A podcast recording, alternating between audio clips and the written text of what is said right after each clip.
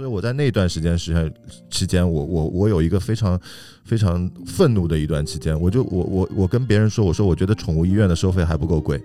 我说宠物医院的收费应该比现在再贵十倍，让所有人都知道说养宠物是一件很贵的事情。所以说每一次养宠物之前，你会面临自己家的宠物看不起病。所以说你，因为你知道自己看不起病，你就就不会轻易养宠物，不会轻易养宠物，就不会轻易丢宠物。因为我当时我们在救助过程当中见过太多是被遗弃的宠物。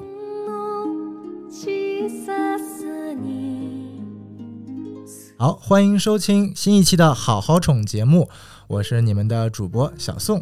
那非常感谢大家对于我们好宠的关注啊，我们也是非常的幸运，能够在第一期节目当中就能够成功的登上小宇宙的首页。那也非常感谢各位听众和我们的啊粉丝的支持。那我们之后也继续会请到我们之前的嘉宾 Jessica 和陆院长去给我们讲讲之后的关于宠物医院和医疗的一些趣事和科普小知识。那我们今天来讲讲什么话题呢？今天其实是讲一个大家可能很陌生但又很熟悉的一个话题。听到我们小宇宙上第一期的时候，我的内心是比较复杂的，是因为在当天啊，除了我发现我们上了首页之外，还有另外一件事情，就是我有个特别好的朋友，他的狗狗呃十三岁了，是一只萨摩耶，就在当天啊不幸去世了，回归了狗星。啊，十三岁对于狗狗来说也是一个相对来说可以算是寿终正寝了。但是，其实我就想，什么样的情况能够让我们更加坦然的、安心的面对宠物的死亡呢？但是，我觉得这个话题也许并不是这么简简单单的，我们可以用一个坦然去接受。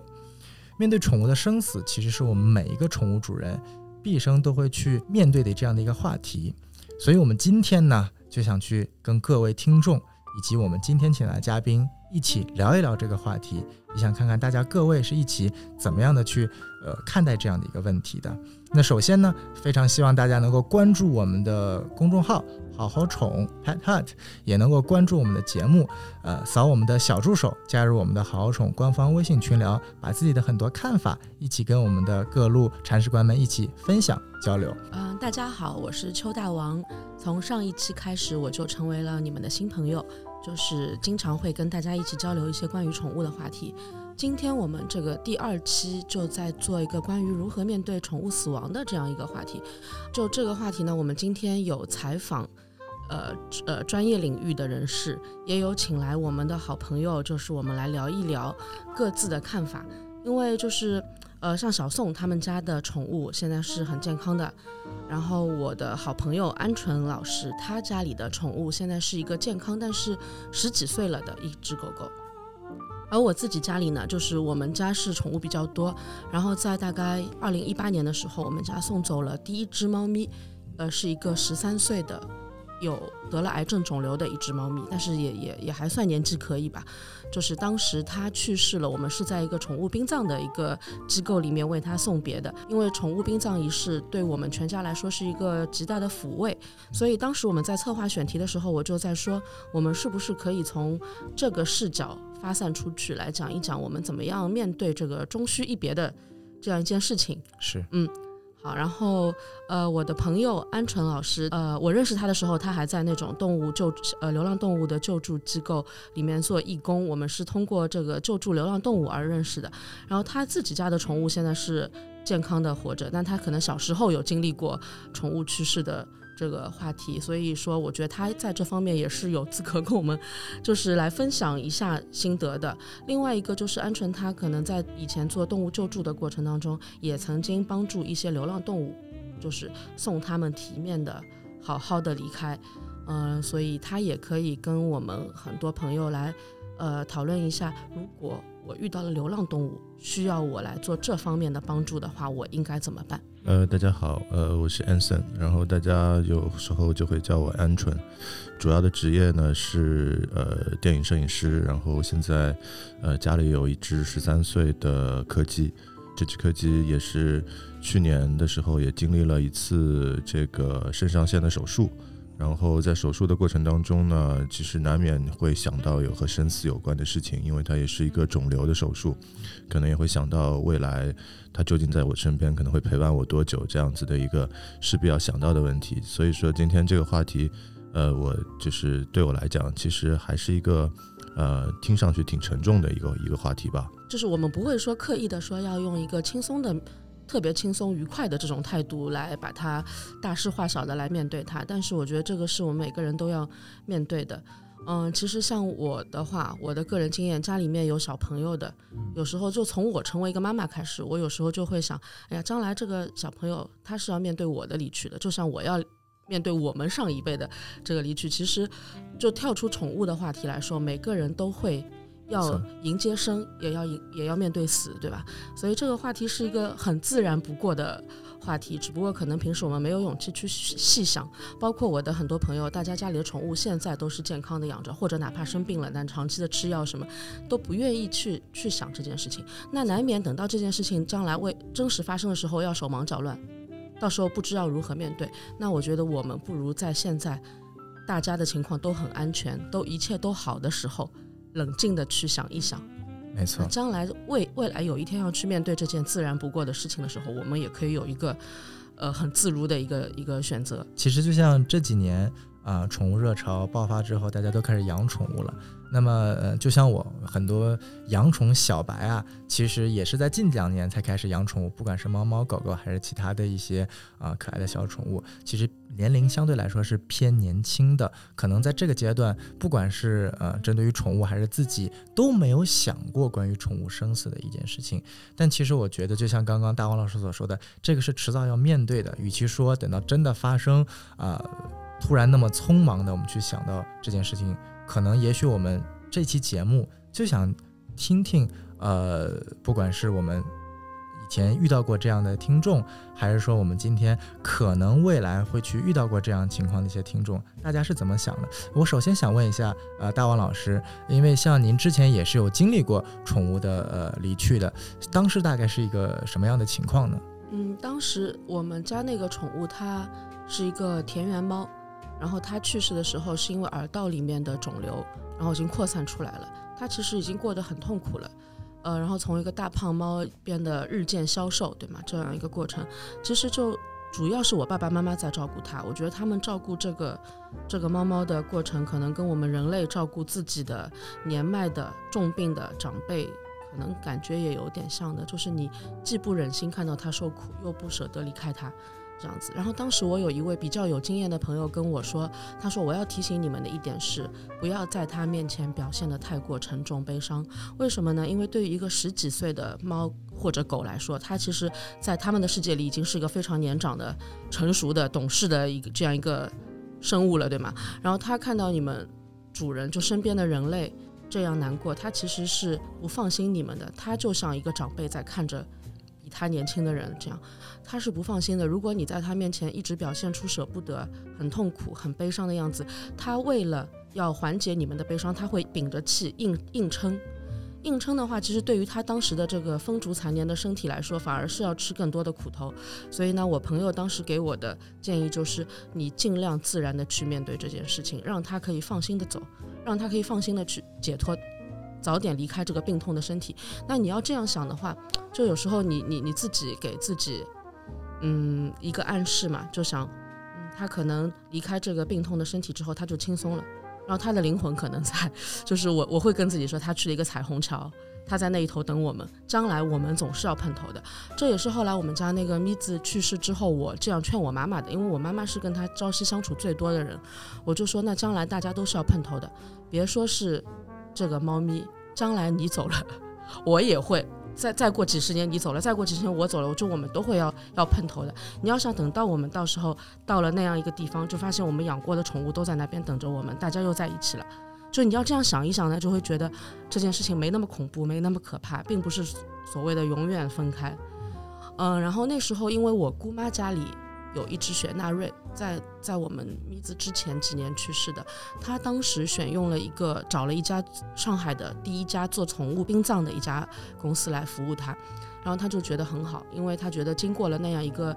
告别仪式之后，呃，他觉得自己的心情轻松了很多，他觉得他跟小狗都解脱了，所以他就推荐给我妈妈。那个时候我记得咪子去世那天，我我人在香港，我在香港接到我妈妈电话，妈妈说我们已经送别他了。就是打了这个殡葬公司的电话，他们就会开车来接他们过去，接接了那个小猫咪的遗体，他们会帮他整理仪容，然后最后妈妈拍给我看的照片、视频，就是跟跟人类的那个追悼会是一样的，会把它放在一个棺材里面，然后周围有鲜花，然后也会帮他念那个念经超度啊什么。当然，这个是跟你们每家人家的那个信仰背景有关系了。反正就是做了这样一个仪式之后嘛。你你的心里面觉得好像一块石头落地了，我是妥妥善的送他走了，他可以安全的、有保护的去到一个猫喵星或者怎么样，嗯，最后回家的时候就是带着那个骨灰罐。回来，那骨灰罐现在还在我们家，然后我妈妈会把它放在这个猫咪生前最喜欢的位置，就是电视机的旁边，就一直放在那个地方，就感觉它好像还在陪着我们家一样。确实，就现在，像我，我现在去我妈那边，我们看到这个骨灰罐已经不会有什么，它就像家里的一个日常的装饰品，跟家里放一个花瓶、放一个什么一样的，没有什么悲伤的感觉，因为觉得它。生前是一只猫，现在是个罐子，反正就一直陪着我们呗，就这样的感觉。我不知道是不是所有了所有的去做了那个宠物殡葬仪式的人家都会有这样的感受，但是反正对我来说，我我个人就跟我姑妈说的一样，就是觉得轻松了很多。所以在之后这个几年里面，我们家那个猫是二零一八年去世的。后来之后的这几年里面，如果有朋友的宠物去世的话，我也会告诉他们说，其实我们上海。也可能全国各地是有这样的服务的，这个服务在上海已经存在了十几年了。就是我们不必把小宠物的遗体埋在花园里，埋在小区花园里，不用再做这样一个其实并不安全的处理了。嗯，你可以好好的送走它。没错，没错。其实我相信很多的养宠的呃主人其实。并不知道有所谓的呃宠物殡葬这样一个，你不管把它叫做一个行业、一个职业，还是我们所谓的一个细分领域，呃，更多的人可能呃我熟悉的很多，比如说啊去宠物医院啊，最后没有治疗成功，可能就会选择埋在自家的花园里面，更多的选择的是这种土葬的方式。那这种方式其实呃放在现在并不可取。啊，一方面这是本身它并不是一件非常环保的一件事情。第二件事情，大家要想这个后院啊，并不是说它永久它是不会被啊损坏破坏的，很有可能比如说园林啊啊施工啊，它可能要翻翻土。对，其实小区的花园是经常要换换新的，就是在我们可能呃睡觉的时候不知道的时候，那个园林公司啊什么的是会来换土换什么的，就是你以为小动物安眠在那里，其实就就没有了。哎，这个确实也不太好。刚刚大王老师提到了有部电影《入殓师》啊，前段时间也是在呃国内院线有上的，非常感人的一部电影。那想问一下安春老师，您作为一个呃电影行业的从业人员，其实你再去看看您您养的呃宠物的时候，在面对可能啊现在可能还没有发生，但未来某一天会去发生的这件事情的时候，你的第一反应会是什么呢？或者说你自己有什么样的想法呢？首先，其实我个人其实就是个特别逃避主义的一个人，就是我我我真的是很会去逃避这些这些东西，呃，然后我我会把自己的这个想法给隐藏起来，然后我会去尽量去想说这一天还没有来，我就不去想这个事情。但是作为又作为一个就是像您刚刚说就是是是干这一行的人，干干电影相关的东西的人，那我就会有一个非常呃视觉化的一个大脑的一个思维。然后在我大脑里面就一直有一个一直在萦绕在我脑子里面的一个恐惧的一个画面，就是有一天如果我我我养的宠物它走了，然后它可能要需要先到这个这个某一个地方去暂时寄存一个晚上，或者说是就是放在不管是呃冷冷冷柜里面，或者是哪里去去先去安放一个晚上，然后我那天晚上我自己睡在温暖的床上，然后我自己这个自自己很心爱的这个宠物。就像我家人一样的那个那那一份子，他躺在一个冰冷的地方，我会我会我会很没有办法接受这一个画面，然后我永远会就是一直是萦绕在我脑子里面的一个恐惧。刚才也听到大王说了，就是说在上海现在这里也有有这样子的一个呃地方，可以给给家里的宠物一个很好的一个送别的仪式，然后呢，这整个仪式也很温馨，然后就是呃火化的过程呢也是。就是可能是当天就可以把火化的这个骨灰啊接回家里面去，然后我就觉得说，这瞬间给我其实本来有那个，就打破了我的那个恐惧，我的那一个呃一直萦绕在我脑子里面的一个一个一个心结一样的一个一个场景，我觉得我可能不会遇到了，呃，因为因为我我觉得我可以亲手送他走，然后这个我觉得其实是一件呃很阳光的事情，我觉得。因为呃，他把那些恐惧的东西转化成了一种力量，就像那个入殓师里面这个这个这个影片里面传达给人的那个那那那些东西，你乍一看它可能是一份呃，在我们中国人话来讲，可能甚至是有点不太吉利的一份工作。中国人可能会对这种东西都多多少少有一点避讳，在我们的在我们的文化里面，传统文化里面。但是当你把整部电影看完以后，你发现它其实传达的是一种力量，是一种把把这种再见的力量。转化成更好的生活的这种力量。对，就是说，我觉得对于小宠物来说，也可能是我自己的想象。对他们来说，因为你爱它，它更加爱你，然后它可能就是觉得你只要过得好，它就放心了，对吗？就是他们最想看到的就是你不要因为它的什么离去，给你的生活带来太大的变化。我觉得，我觉得小宠物都很善良的，就小动物肯定是这样想的。我一心一厢情愿的这样认为。其实。说到，尽管我们没有办法真正了解到宠物的内心，但是，呃，本身我们人和宠物相处的一个过程和一个阶段，它的一个经历，其实就是一个独一无二、不可代替的这样的一个存在。而当我们在经历了这么长时间，像。安叔老师跟他的宠物相相处了有多少年？十三年，十三年还会更长久，还会还会更长久。这其实是一个宠物，其实能陪伴我们的时限可能平均只有十一二年。曾经有人说过，说过了十一二年之后，宠物与你每一秒的相处陪伴都是每一秒都是恩赐。那如何？其实我们要去想的，一方面是把每一秒的恩赐让每一秒的时间更长，另外一方面，我们也希望。能够，他把每一秒这个时间密度能更密，嗯，因为之前我我在准备这一期的话题的时候，我有到大众点评上面去翻上海所有的这个做宠物殡葬的这些公这个这个公司的名录，然后大众点评上现在能看到已经有二十多家，可能甚至都不止。呃，最早的那一家是室友，对吧？然后我去看了他点评上的那些评论，你会发现这个呃写一大段一大段评论的这些用户。他们都是说告别了养了十七八年的狗，告别养了十八岁的猫，都是这样非常长寿的一些动物。然后就想他们跟这些动物陪伴的，呃，肯定都是高质量陪伴嘛，因为你要有那么深厚的感情，是对吗？才会把它养得那么好，然后才会养到那么长寿，让他们不管是因为疾病也好，还是因为寿终正寝也好，这样就是在一个非常高寿的情况下再再离去。也正是因为他们投注了这样的感情，他们才会在一个就是。没有广告宣传的行业里面找到一家靠谱的公司，嗯，因为就是但凡你会为宠物去做一个告别仪式的人，肯定是把宠物当成家人来养的，对，来相处的，不能说因为家人不是养的，对吧？呃，当做家人来相处的这样。那你说宠物对人有什么要求？没有的呀。你说给他们买宠物用品买的再高级，可能玩具买的再高级，不如一个纸板箱，对吧？养猫的人都知道，吃的东西嘛。也就是上不封顶了，但是他最需要的还是你人对他的陪伴。就像我们的名字，这个节目的名字叫“好好宠”，好好宠是双向的，就不是说我们在好好宠我们的宠物，对，更加是宠物在宠我们。你不要看他们一个个都很小的十斤二十斤的小东西，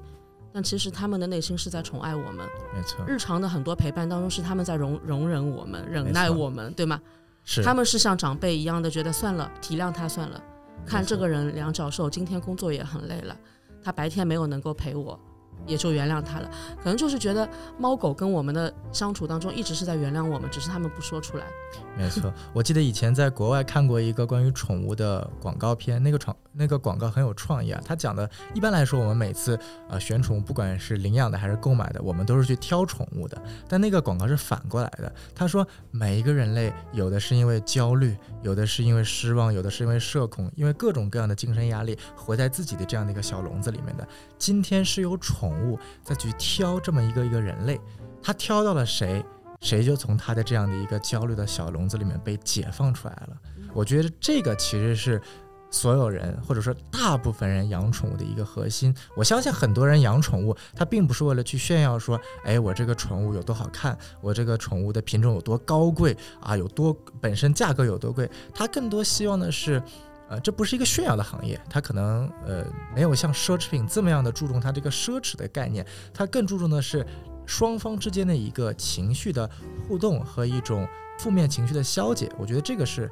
很关键的。所以刚刚在大王老师提到呃，我们提到刚刚宠物殡葬的时候，我就想到一个话题啊，因为上期节目我们跟宠物医生聊过。我们说，呃，当时陆医生、陆院长说过，说宠物医生做宠物医生的肯定也需要一定的情怀的啊。当然，宠物医院我们是为了赚钱，但也需要情怀的。那我就想一个问题啊，就是。相比于宠物医院，宠物殡葬是一个更需要情怀的，因为医院你可以，我们可以做体检等等方面，我们一方面保证宠物的健康，一方面保证医院的利益。但对于殡葬而言，它真的并不是在用所谓的广告宣传等等去谋利，它真的是切实的在为每一只离去的宠物和每一个伤心的宠物主人尽到最后的自己的一份力。所以我特别想。呃，聊一聊两位的感觉，就是你们对于宠物殡葬这个，你们会去理解它吗？还，但是还会有很多像身边人说说没有必要做宠物殡葬这个东西，可能，呃，花一份一百一千多块钱的冤枉钱，我就去做一个所谓的仪式，真的能帮到我宠物吗？你们是什么样的看法？你刚才说，就是我们不是说了很多，他可提供给我们的情绪价值，对，它把我们当当做小孩来宠爱这样的，就说就。它对我们来说这样的重要，难道它配不上一个好好的告别吗？那如果你要讲，就是这个是个冤枉钱的话，人类的告别仪式也一样咯，对吗？这个话如果我们说的很直接的话，因为你有感情，你才希望，就是你你会寄托感情在里面，希望它有一个更好的去处，呃，或者说我我是为了自己而花这份钱，因为我希望自己有一个好的幻觉，嗯。对吗？这是就是希望他在一个更好的地方，他好，我的心情才好。嗯，哪怕这个钱是为你自己花的，没错。说到底，其实是确实是为自己花的，因为小动物已经去世了，他不知道的，是那跟去世的家人一样，他也不知道了，什么也不知道了，对吗？就是这个，嗯，这个是我也许是我们能为他做的最后一件事，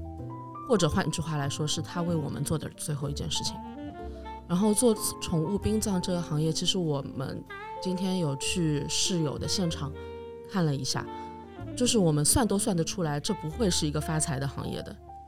就不像是开什么网红店啊什么的这种是能够赚个快钱，不会的。是挚友开了十一年，我们之前有网上联系到他的创始人嗯周先生，他说到就是他开这样一个机构，他十一年前想到开这样一个机构，也是因为自己的宠物去世了，一个狗小狗狗去世了，但是当时找不到这样的服务。他是觉得他值得，他需要，就是这个狗狗狗是需要这样一个告别的，那他才去创办这样的一个行业。现在当然它不像是宠物店一样，就是三五步就有一家，整个上海可能有那么几十家，但是这个行业其实还是远远没有饱和，就是大家还是，嗯，因为像室友这样老牌的，他可能一天平均下来能够送别的宠物也就十来个，都算得出来他。是那种发财行业，它肯定是需要很强烈的情怀的。包括等一下我们会在节目里面放的，我们对室友的一位资深的工作人员，一位宠物入殓师黄先生的一个采访。你听他的这个访谈，就是他是把这个事情当做工作来做的人，没有一定的情怀支撑，这种工作也是很难以持续的。没错，我觉得是一个值得我们感谢的一个行业。我想说一下我两个这个经历啊，一个是就是我曾经在十年前左右，然后当时也是呃领养的一只啊，其实就是中华田园犬的一只小狗，然后因为是一只母狗，它后来得了那个子宫蓄脓，然后就就送到医院去晚上做的手术，但是它有当时整个蓄脓的情况已经很严重了，但是就没有在这个手术台上挺过来，然后当天晚上就去世了。然后，呃，当时的时候，整一个事情给我的这个冲击就非常大。虽然已经是十年前的事情了，但是我还是很记得，当时我整个人就没有办法接受这个事情。呃，我就觉得说，就是原本以为就做完手术让他好好恢复，他就可以回变成原来活蹦乱跳一模一样的样子了，但是他就就这么就走了，然后我什么事情都没有帮他做到。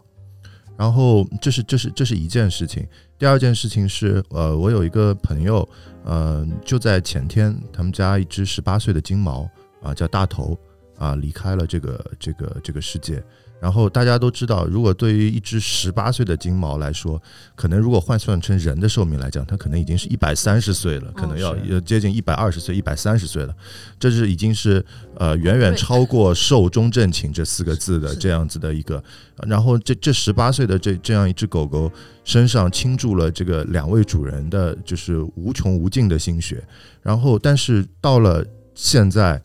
其实如果你去问他们说，如果还去那么辛苦的照顾他，他们愿不愿意？他们会说：“我一定比谁都愿意，因为哪怕为他再做一件事情，都是比什么都幸福的。”然后我又想到了，就是把这两件事情，第二件事情想到了我我前面讲的我第一件的那个事情，就是有些时候人生当中的很多告别都是来的猝不及防的，你永远会想到说，我不知道我下一件能为他做的事情是什么时候，是什么事情，是什么时候。所以说，说回到刚才大王说的，说这个事情到底必要吗？我觉得这个答案是肯定，而且是毋庸置疑的，这一定是必要的。你能够去为他再去做这样子的一件事情。啊，我们生活当中，我们自己平时给自己买一件好看的衣服，那有时候我们可能去一些呃很有名的网红餐厅去吃饭，就因为环境好，然后就可能会多花一千块钱、两千块钱。那即使这样的话，你都会拍两张照以后就会觉得很开心。但是你这个钱花出去以后，呃，为什么你不想到说这样子可以送你的家里的亲人啊，就是给他一个体面的离开？这样子的仪式，我觉得为什么它是不必要的，或者是需要被讨论的？我觉得这个事情对我来讲是没有什么可以要需要讨论的点。这答案是肯定，我一定会去花这个钱的。不存在什么冤枉钱这种说法。对对对，没有这个说法。嗯，是的。当然，我们今天做这一期也不是说要为宠物殡葬这个行业来背书，为它做广告。嗯、因为其实如果你呃不在很正规的仪式的话，呃，上海也有其他的一个渠道嗯可以让你来送别小动物，包括有些小动物不是自己家养的，可能我只是在路边看到了一个流浪的小动物已经去世了，我不想让它曝尸街头，因为看上去太太可怜了，只是想让它最后体面的。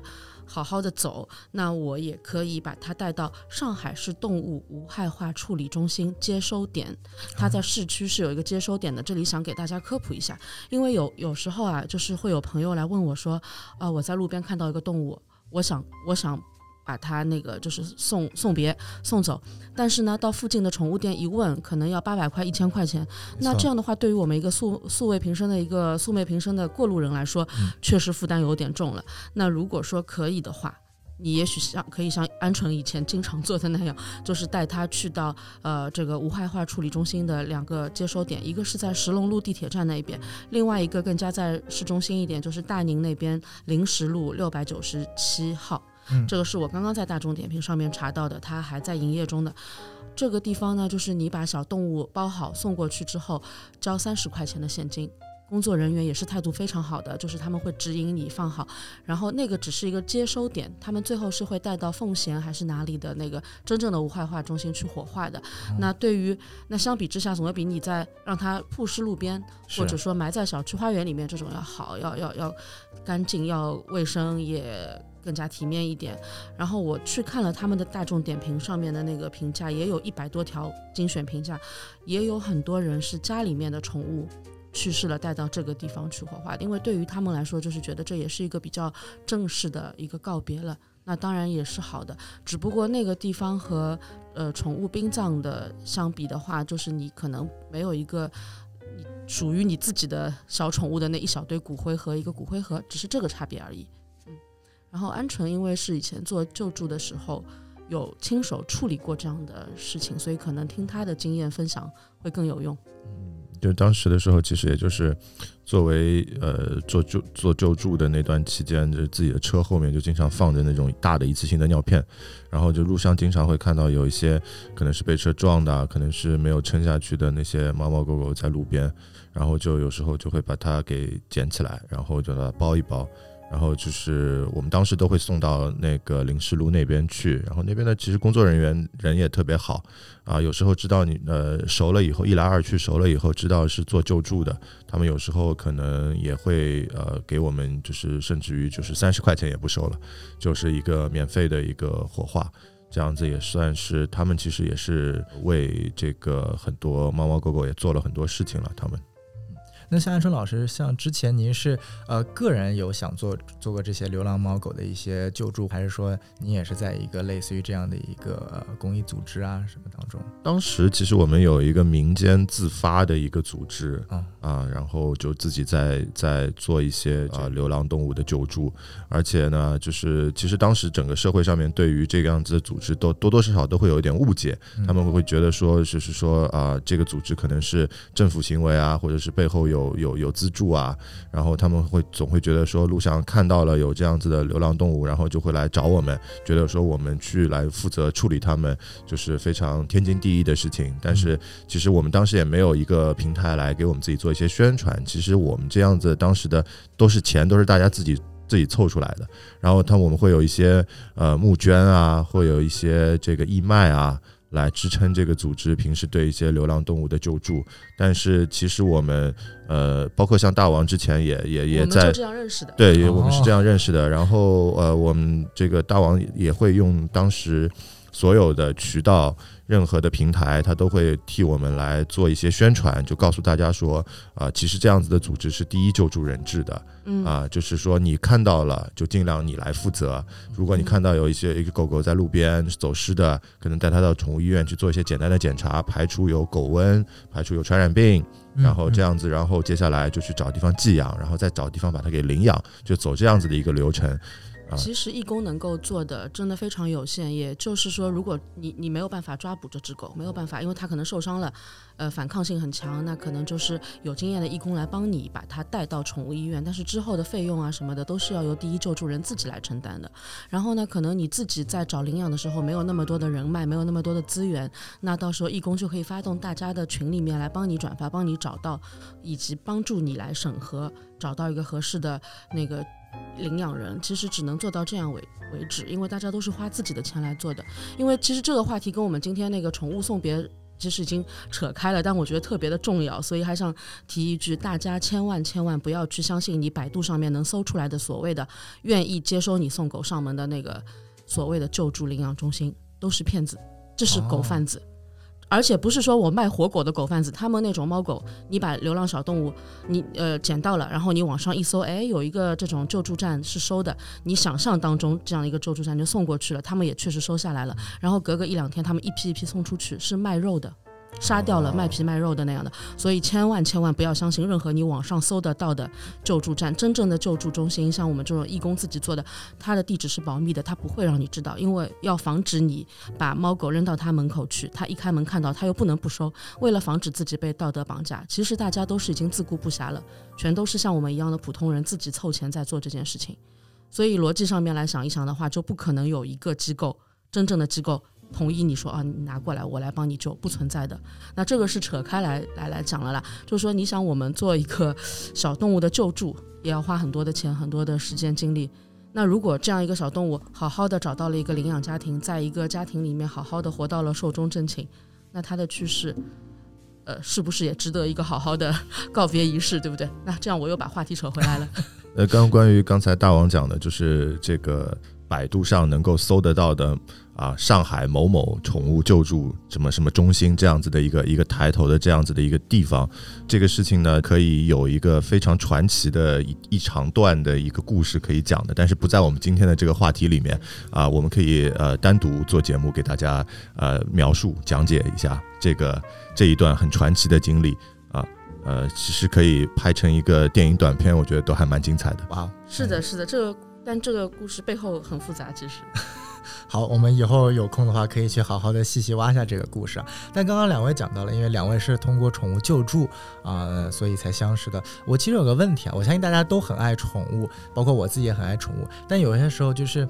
呃，我们单单爱宠物，就是实话实说一点，可能都只会爱自己家的小宠物啊，或者说，嗯，就可能还没有说做好准备说去救呃去做这一些领养的事情，或者说救助一些流浪猫、流浪狗的事情。那想问一下两位，当时是呃什么样的？契机让你去选择，就是花很多的时间、精力，甚至金钱去做救助流浪猫、流浪狗的这件事情呢？那就是有一种爱物又及人之忧，就是爱物猫及人之猫的那个感觉。因为你你熟悉了这个动物之后，不管是猫还是狗，你就很喜欢它，很爱它，就觉得它身上有很多人类没有的美德、优点。然后就非常的喜欢动物。之后你看到了其他的动物在路上走，就是而且你是你跟动物接触多了之后，你看每个动物都觉得它是有表情的，它是有性格的，它的表情也是像人类一样写在脸上的。我们人类说相由心生，猫狗也是的，它过得幸福还是不幸，都写在脸上的。有时候就会想，可能也是出于我们人类的一种狂妄，就觉得在我的能力范围之内，能不能改变它的命运，能不能让它过得好一点，让它开心一点。就有时候会这样想，虽然其实你仔细的去想的话，救助每一只动物花的钱是挺多的，嗯。但是呢，就是手头宽裕的时候就就觉得这个钱啊，就是像刚才鹌鹑说的，现在去吃网红餐厅也要千把块钱啊什么的。是。那有时候，有时候我我甚至于就消费的时候会换算一下，哎，这个包就不要买了吧，这这个包我可以给十个猫做绝育，可以做十套完整的绝育，然后我说这个这个就这个包不要买了，这个包可能给我捡到的某个狗。够它一年的寄养费，就是会去这样换算的。当你去拿这种奢侈品来想的时候呢，就觉得好像这个钱也没什么了，对吧？这我我个人是这样子的。然后我身边有很多朋友，他们是自己的小动物是领养来的，嗯，然后自己养了之后就对动物有感情了，嗯，然后以后看到了其他的动物也会设身处地的去想，嗯，去考虑他们的，就是我的猫在家里那么舒服的，地暖的、空调的，什么什么怎么舒服，他在外面饥肠辘辘，不知道今天会会不会遇到坏人。那在这个情况下面，觉得自己稍微有点余力。也许就去就就伸出援援手了。另外一个就是我们可能做救助之后，有一点经验了之后，就会知道这个世界上有多少恶意。你了解了人性的恶之后，就会更加担心他们的处境，因为你不会去幻想，不会去幻想说他们流浪在外面是自由自在，这是不一样的，对吗？就是跟你人类的所谓的流浪、旅游和流浪是两回事情。嗯嗯流浪的动物的处境是非常惨的，不能想象的惨。所以说，嗯、这也是话题扯开一点，这也是为什么我一直在宣传说领养代替购买。这样的话，我们就可以给流浪动物多一点的机会活下去嘛。嗯嗯，大王说的就是当中的这个这个点啊，其实呃说了一些我都不敢不敢不太平时不太敢说的话，但是其实我当时在做救助的时候，其实内心有一段时间是很愤怒的。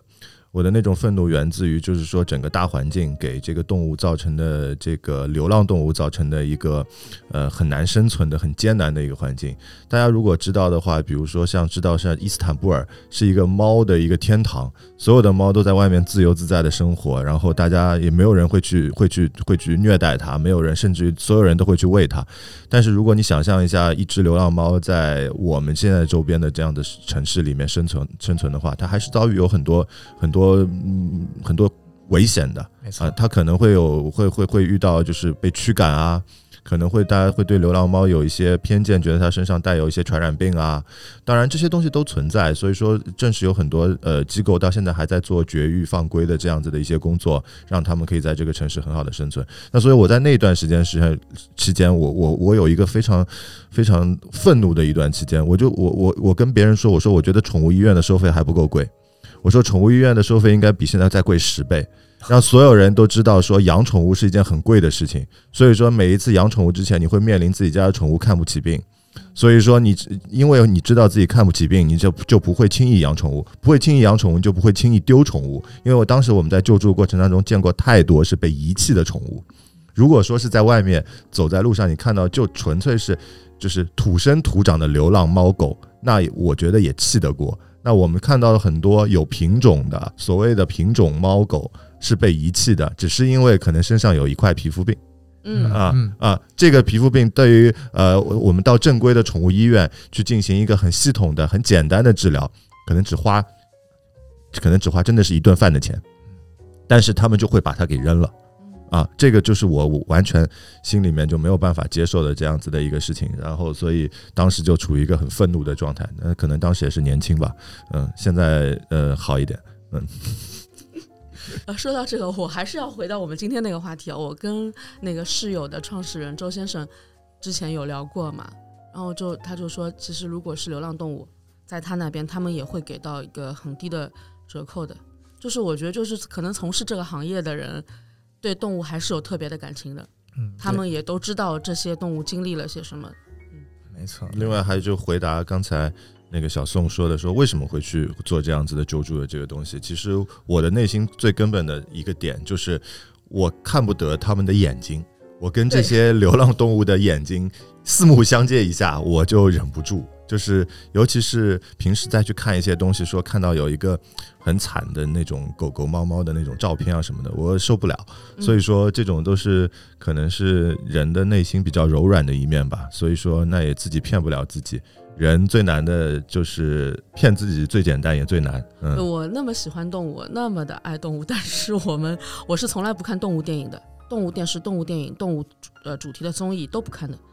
哪怕是哪怕是看那种，就是人家会从那个韩国综艺里面，就是截很长的图，讲一个小猫的经历啊什么，就都不能看，看了以后泪流成河，不行，我受不了了。嗯，包括像鹌鹑，还有我以前的一个邻居，他们都是做纪录片，之前拍那个小动物主题的纪录片，我都觉得他们很有勇气，能够面对这些，是因为每一个小动物背后都有它的故事，然后你想到这个动物的颠沛流离，就是每一个人都是一个很凄惨的史诗，对吗？就不能不能接受。对，就感觉是被嫌弃的松子的一生拍了无数遍，用宠物的视角去拍。嗯，不过啊不过刚刚提到宠物电影，然后刚刚安春老师又提到了伊斯坦布尔，我突然想到有有一部纪录片，也许达文老师是可以看的。嗯，它它啊、它的英文名叫 Caddy，应该中文名就叫伊斯坦布尔的猫。啊它它没它一点都不带有那不是享种所谓的福的，对吗？对，它就是讲在伊斯坦布尔的流浪猫，好像是六个，找了六只猫，他们是如何在伊斯坦布尔上享受天伦之乐的那，个是治愈片，治愈片，真的是治治愈。片。对，然后你这边看好之后，走到马路上面去看，嗯，你知道像我们这种就是比较像我和我身边的朋友比较喜欢动物的，我们看到春天好害怕，你知道为什么？啊，万物复苏，对吗？然后树叶上冒着新芽，那么美丽的春天，但是很可怕，你走在路上，耳朵就会捕捉到路边草丛里面传来的那个小奶猫的叫声，很可很可怕。然后，那你听到了，你会不由自主的说：“我去看一眼啊，就看一眼。”万一他的妈妈不在身边，是嗯，是就是会负担很重。但现在我我们我跟鹌鹑，我们可能现在救助起来都不像年轻的时候那么得心应手了。各自的生活负担变重了，就不敢要这样，呃，就不敢要说我随随手的救都可以，因为我今天我们少买一个包就可以救一个，少怎么样？现在也也也不是这样轻松的事情，但我们能做的就是尽量的去跟朋友们宣传，因为越来越多的人来领养了动物，越来越多的人来关注路边的这个流浪动物的状态，也越来越少的人去做遗弃动物的事情。我觉得这个是我们要努力的方向。没错，这也是我们做这一期节目，甚至做好好宠的初衷之一。我们其实除了让每个宠物主人能够更好的让自己的宠物健康之外，我们也希望大家能够尽量将刚刚大王老师所说的领养代替购买，因为这不仅简单单只是一个品种的问题。大家喜欢品种，呃，可以，但是我们今天看到多少路上有很多是被丢弃的品种猫狗的，那为什么会被丢弃呢？因为它们的自身价值是被当初购买它们的价格所衡量的。如果我今天花五千块钱养只猫，可能我就会决定不会去花十分之一五百块钱或者一千块钱的东西去为它治病。这样的是这样会出现一个恶性循环，越贵的标价，或者说你越把这个东西标价的很贵，反而越会限制它自身本身所存在的价值。那它以后所有的开销都会明码标价。对，好，我为这只猫在购买花了五千块钱，那我后续所有一切都不能花过五千块钱。如果花过五千块钱，我就把它夺掉，就不划算就。不要去物化它，对吗？是，这是一个非常激化的概念。所以我又要说回今天的主题，我们去看一看大众点评上面这些宠物殡葬的这些消费者他们的评论，你就会看到，就是这些把把这些动物真心的当做家人来对待的人，才会把它当做有尊严的一个平等的生生命来送别它。然后我就是大家如果要养宠物的话，要向这些好的主人来学习。给没错没错它就是你给动物一个很长久的生命，对于你来说也是说提高了你自己的生命价值，对吗？刚才就像你说的，就是你跟这个宠物相伴的这个密度，其实不在于宠物，是在于自己啊，没错。对吗？嗯嗯，其实很多呃宠物都是没有错的，更多我们去看到的，今天不管是呃我们今天聊的生死问题，还是可能被遗弃的问题，更多的是你会发现，你不知道在这个社会当中可能会存在什么样的人，他们也许如果一辈子不接触宠物还好，但如果接触了宠物，可能反而会带来更多的恶性影响。对的，我们现在说就赶在在那个春节点这样的一个档期来讲一个关于死亡的一个话题啊，不是说什么不吉利来触眉头，不是这样讲，因为只有当你能够直面死亡，你才会更加珍惜生命。对，珍惜你跟这个生命相伴的每一分钟。当然也是说，故意要挑在这样一个时间段，我们来讲这样一个事情，是希望到了新年，如果我们在宠物的陪伴下有了新的生活，或者说我们即将迎来自己的宠物的话，希望能够更加珍惜跟他们相伴的每一天。那这里想问一下安春老师啊，因为您毕竟是呃做电影电影相关的，那你在从事职业的过程当中，有没有想过去把它跟呃比如说你热爱的宠物啊做一个主题的结合啊？呃，其实挺巧的，前阵子刚呃完成了一个一部纪录片的一个前期的一个拍摄哦啊、然后就是这个纪录片是呃以一个宠物医院的背景下的啊、四位女性的这样子的一个题材。呃呃，分开可能是最后的成片可能会是一个四集的这样子的一个纪录片的这样子的一个形式，然后呃，整个里面的背景也是在一个宠物医院里面，我是呃每天到那儿就是上班，呃下班报道，然后看着他们所有发生的事情，里面也呃看到了很多呃和生死啊相关的这些呃有有开心有悲伤，在这个地方发生的这个这个事情，就是其实我们有知道有一部很很有名的这个拍人相关的纪录片叫《人间世》嘛，嗯。那那这个其实，在那儿就是狗监视和猫监视，就是所有的这些宠物忧伤、欢喜的那些呃经历都有，然后包括像我和我们今天主题相关的，就是有送别，送别。啊，有猫猫过来呃查出来所有的这个这个白细胞，全部是在这个检测的最左边那一排。就是等于说是这只猫身体里面已经没有白细胞和红细胞了，嗯。那么这个时候，医生会会会会出于一个叫 QOL 的原则，就是 Quality of Life，就是你的给予猫的这个现在的它的生活状况已经是很差的了。嗯那现在出出于人道主义，你就是其实是应该送它走，嗯，就安乐是吗？对，就是就是要安乐它。但是那个时候作为主人是接受不了的。是，然后我作为一个拍摄者，我在当时手里端着机器，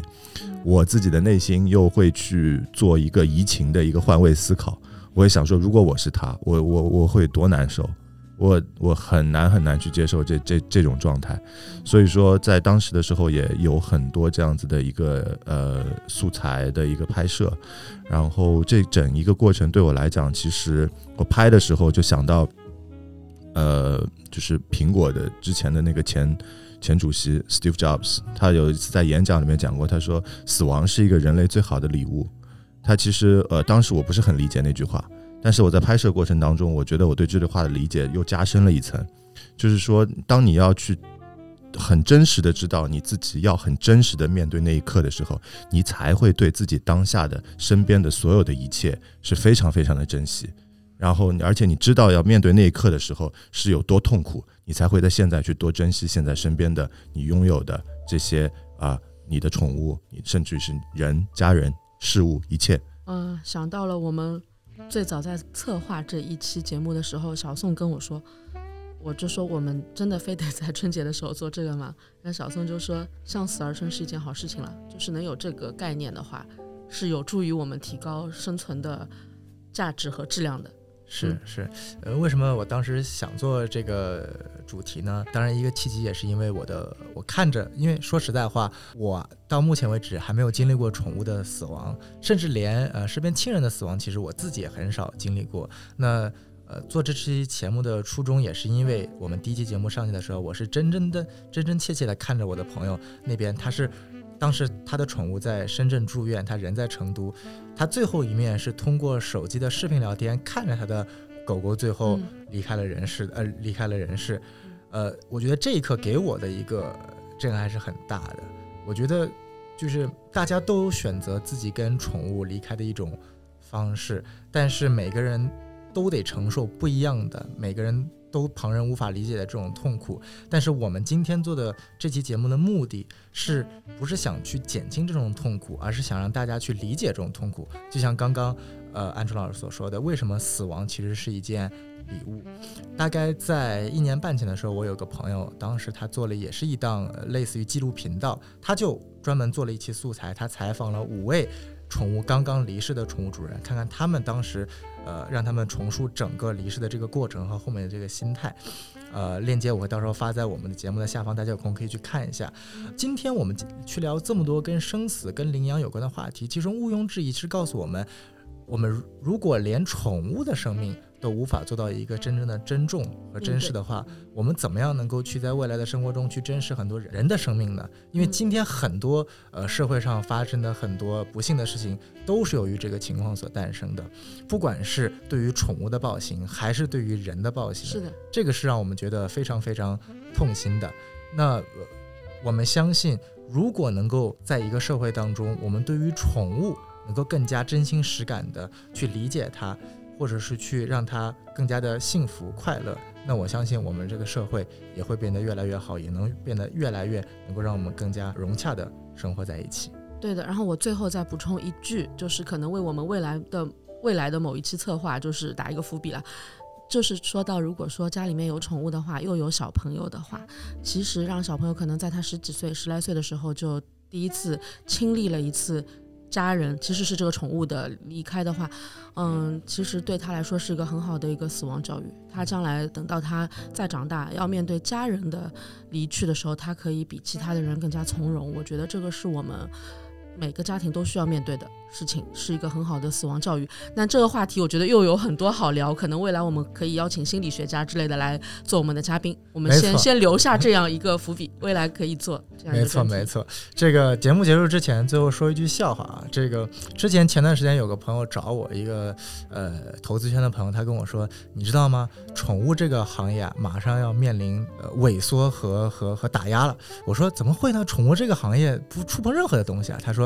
这个啊，国家要实行三胎政策了，现在大家都愿意都愿意养宠物，不生小孩了，所以大家国家要打压宠物。后来我想了想说啊，也许你说的有一定道理，但其实是你不了解宠物行业。我们并不是说让大家选择养宠物就不生小孩，反而是当你生小孩的时候，我们更需要养个宠物。不管从心理上啊是，死亡教育上，甚至可能从生理上，抵抗力、没错免疫免疫能力，对吧？没错没错。当然，这个话题我们有机会可以放在之后的节目当中，跟大家好好去聊一聊宠物对对人们到底有多大的这个益处。那好，那我们今天非常感谢安川老师的到来，也非常感谢大王老师跟我们嗯、呃讲了讲自己之前不管是包括领养啊，还是包括各个层面的一些心理的感悟和感受。好，谢谢两位，谢谢，拜拜拜拜。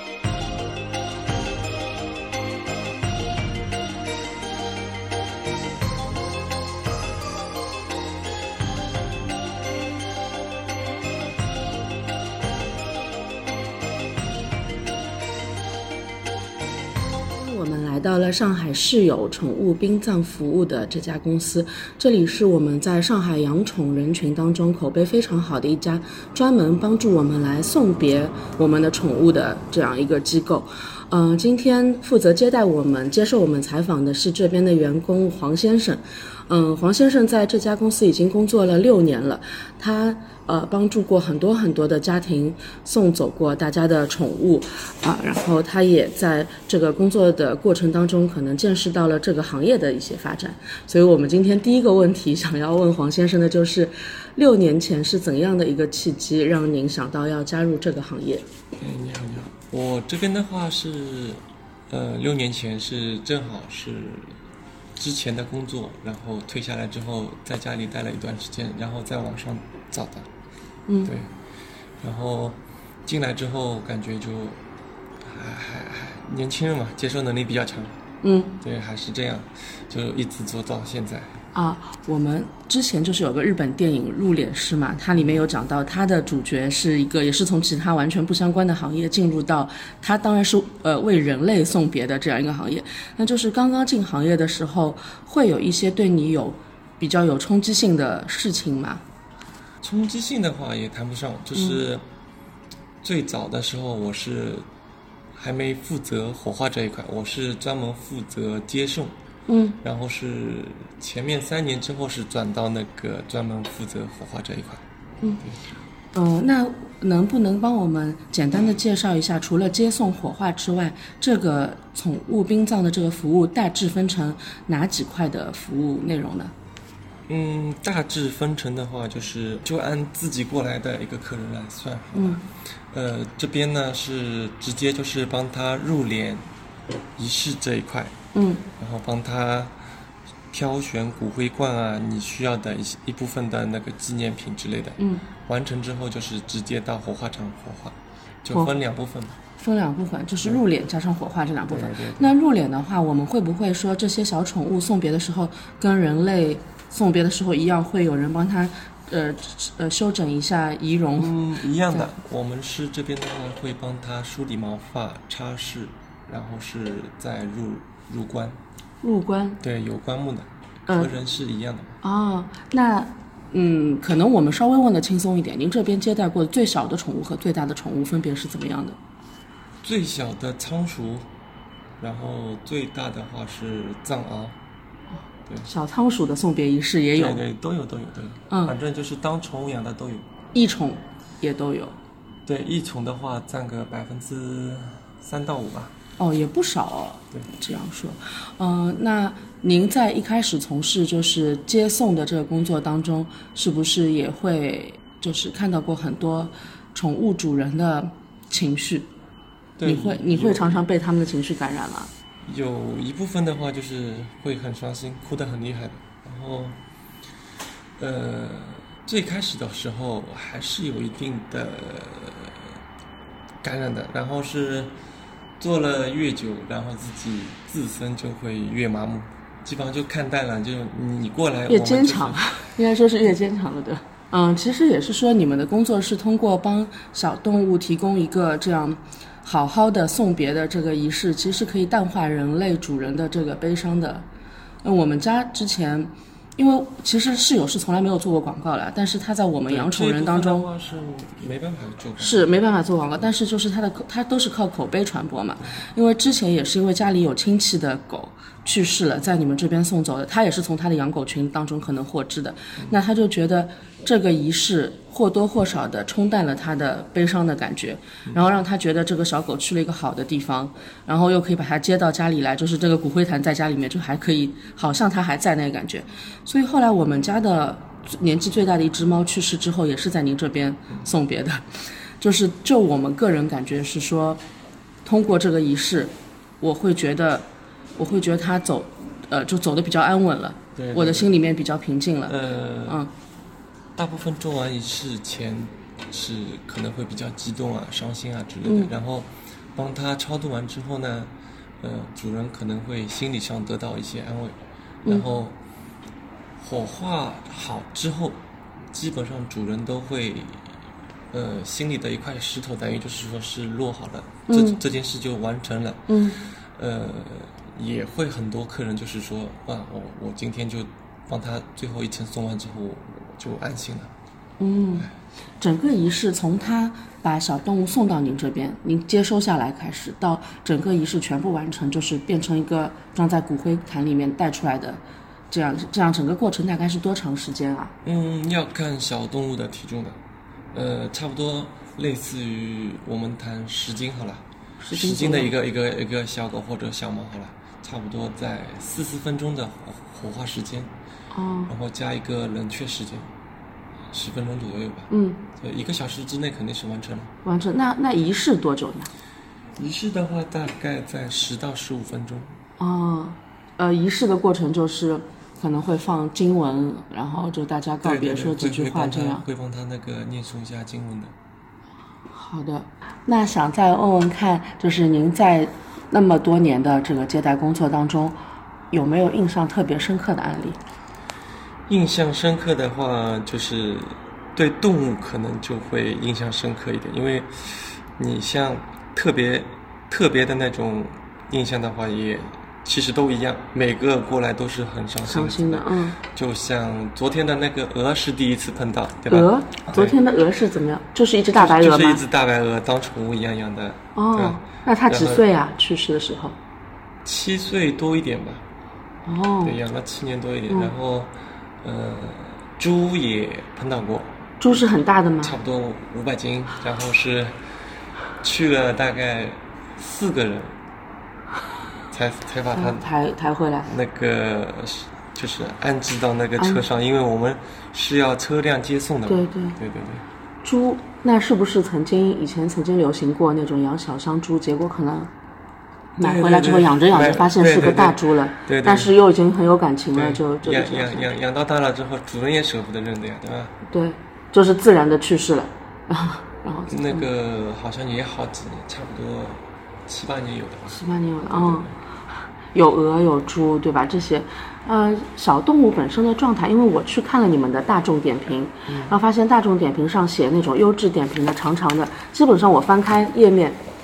都是那些小宠物，比如说小猫小狗养了十七八年的。就是我在想，是不是说会考虑到送来一个专业的公司，给小狗小猫一个专业的送别仪式的这些宠物主人，也就是那些日常养狗养猫的时候特别用心的人，对吗？就是所以他们的宠物能够比较长寿吧，对吧？对，可以这么理解，因为，呃，基本上到我们这边的话，都是很很爱这个小动物的，当家人一样看待嘛。嗯，然后还有一部分原因呢，就是年轻人到我们这边呢，可能多一点，因为，呃，网上百度上可以，因为可以查到我们，对吧？嗯。呃，老一辈的话，可能大多还是选择医院这一块。真正的火化的话，可能还是要看我们这个行业里面的这几家。真正的火化的话，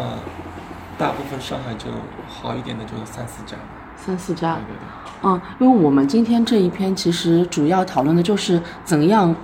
有有一些什么办法可以让大家就是内心更平静的送别，